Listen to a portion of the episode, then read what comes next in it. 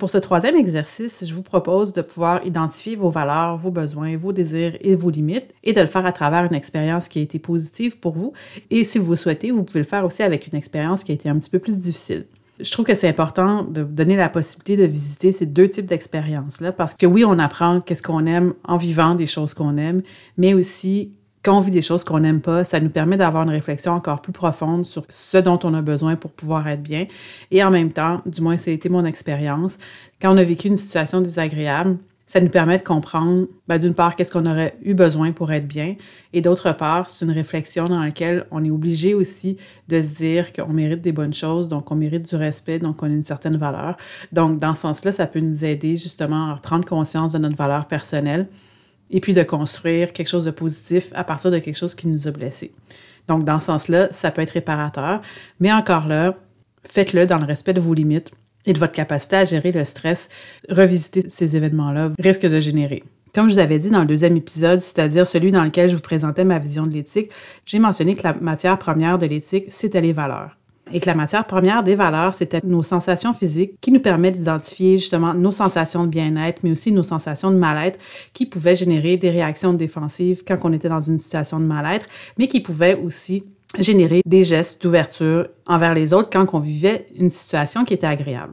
Donc, en comprenant ce qui nous fait du bien et ce qui nous fait moins du bien, on est capable d'identifier les valeurs en fonction desquelles on a envie de vivre et puis on a la possibilité aussi de pouvoir faire des choix plus conscients qui vont être orientés d'une manière à être en cohérence avec nos valeurs, donc avec notre monde interne. On vit dans un monde où on est souvent tendance à vouloir se conformer pour pouvoir éviter les sanctions sociales qui sont associées avec le manque de conformité avec les attentes que la société a envers nous. Mais si on veut faire un choix d'être plus authentique pour pouvoir développer une éthique relationnelle et une éthique sexuelle qui vont nous permettre de donner un consentement de qualité qui, lui, va nous permettre de pouvoir vivre des expériences qui vont être, dont le bien-être et le plaisir mutuel va être en son centre, il faut savoir justement de quoi notre monde interne est fait. Pour pouvoir le faire d'une manière qui va vous permettre d'identifier des choses qui sont vraiment importantes pour vous et non pour les autres, je vous propose de revisiter un événement heureux que vous avez vécu. Ça peut être un moment, mais aussi ça peut être différents moments. C'est à vous de voir de quelle façon vous voulez utiliser l'exercice. Mais à travers les différentes questions que je vous propose,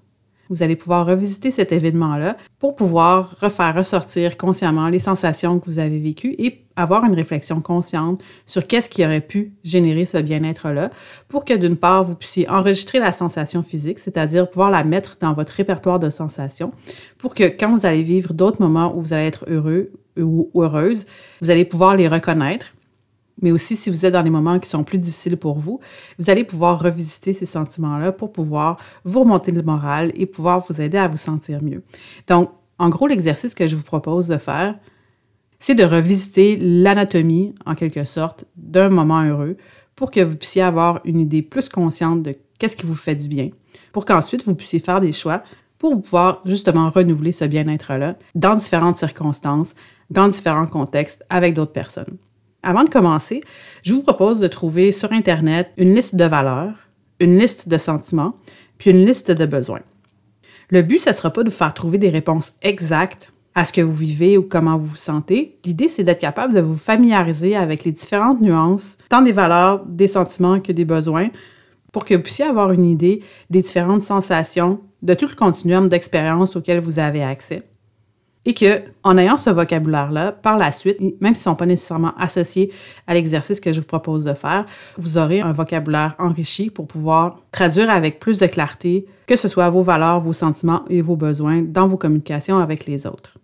Donc, une fois que vous aurez vos listes, vous pouvez avoir quelque chose pour prendre des notes. Et puis, je vous suggère évidemment de faire euh, cet exercice-là quand vous aurez du temps et que vous aurez accès à un endroit calme. Et évidemment, parce que la bienveillance, c'est nécessaire,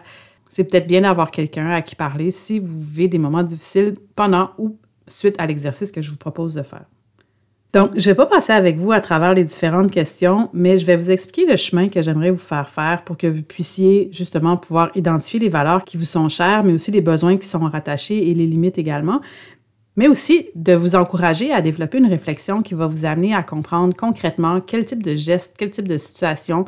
vous avez besoin pour pouvoir vous sentir bien. Comme ça, ça va vous donner justement des indications claires à communiquer avec les autres quand on va vous demander qu'est-ce que tu veux. En choisissant un moment qui est heureux, ben, il faut que vous remettiez dans la situation pour être capable de comprendre, de revisualiser quels éléments étaient présents pour pouvoir bien vous remettre dans la situation dans laquelle vous étiez. En sachant que vous êtes bien, que vous vivez du bien-être dans cette situation-là, ça pourrait être intéressant de replonger dans votre corps pour sentir quel type de sensations physiques vous aviez à ce moment-là si vous êtes capable de les retrouver. Habituellement, un moment heureux amène à l'expansion, c'est-à-dire que il y a une détente, il y a une ouverture. Donc, ça va être à vous d'explorer dans votre corps comment vous le sentez et où vous le sentez également. Comme je vous ai dit auparavant, le corps parle en subtilité, donc c'est important que vous soyez vraiment à l'écoute de ce qu'il dit et aussi d'essayer de sortir de votre tête. Moi, personnellement, c'est quelque chose avec lequel j'ai eu beaucoup de difficultés, mais avec un peu de pratique, on y arrive.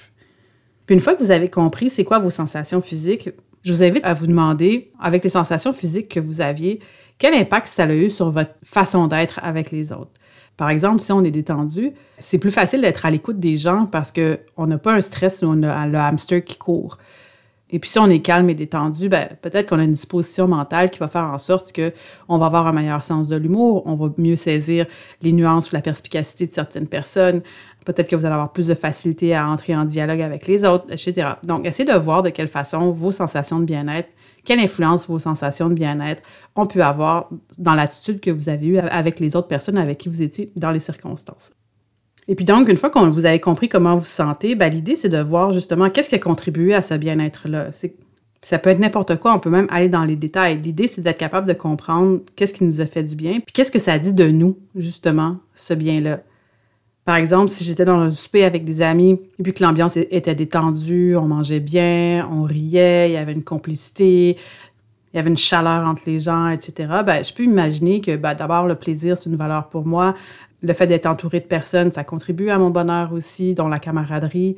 Le fait d'avoir accès à des bonnes saveurs, des bons goûts, des bonnes odeurs, ça me remonte le moral. Donc, en comprenant justement les éléments qui vous font du bien, ça va être plus facile de pouvoir identifier les valeurs ou à tout le moins les choses auxquelles vous donnez de la valeur.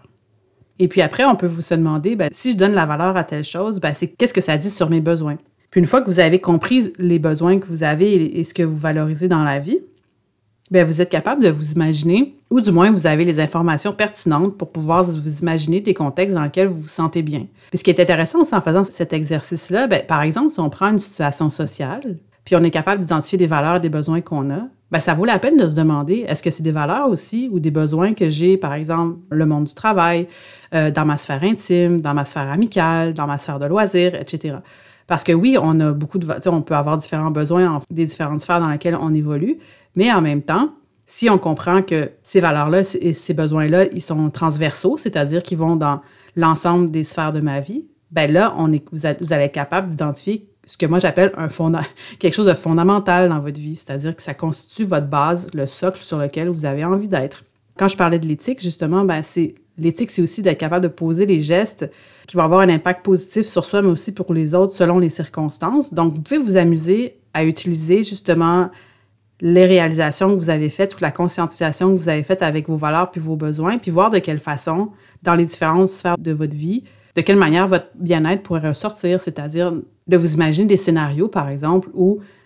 vous pouvez essayer de comprendre justement dans les différentes circonstances ben, quel type de gestes, de rituels, de méthodes, d'approches, d'attitudes, peu importe, serait susceptible justement de générer, de répondre à vos besoins. Et puis, comme on parle d'éthique sexuelle également, évidemment, ben, c'est possible aussi de déterminer quel type de contexte, d'ambiance, de gestes, de paroles que vous aimeriez retrouver dans votre vie intime et qui vont traduire justement vos valeurs et vos besoins. En même temps, si vous voulez pousser la réflexion plus loin, c'est bien de savoir c'est quoi nos désirs et nos besoins, mais aussi c'est important de comprendre où sont nos limites parce que nos limites vont pouvoir circonscrire l'espace dans lequel on a envie de naviguer, on a envie d'explorer. Donc, vous pouvez prendre vos valeurs et vos besoins, imaginer qu'est-ce qui sont en contradiction avec ces valeurs-là et vos besoins. Comme ça, ça va vous permettre d'élaborer une certaine connaissance ou une certaine compréhension des espaces où vous n'avez pas envie d'aller.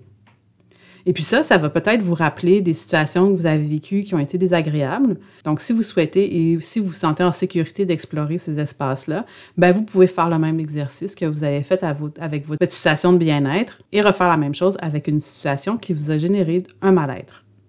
Donc, pour ce genre d'exercice, je trouve que c'est toujours intéressant de pouvoir le mettre par écrit parce que ça peut paraître particulier, mais des fois, quand on sort des choses qui viennent vraiment de notre intérieur, si on n'a pas l'habitude de les visiter ou d'y aller, c'est possible qu'on les oublie. Donc, si vous les inscrivez à quelque part, ben, ça va vous permettre, entre, guillemets, de réviser qu'est-ce que vous aimez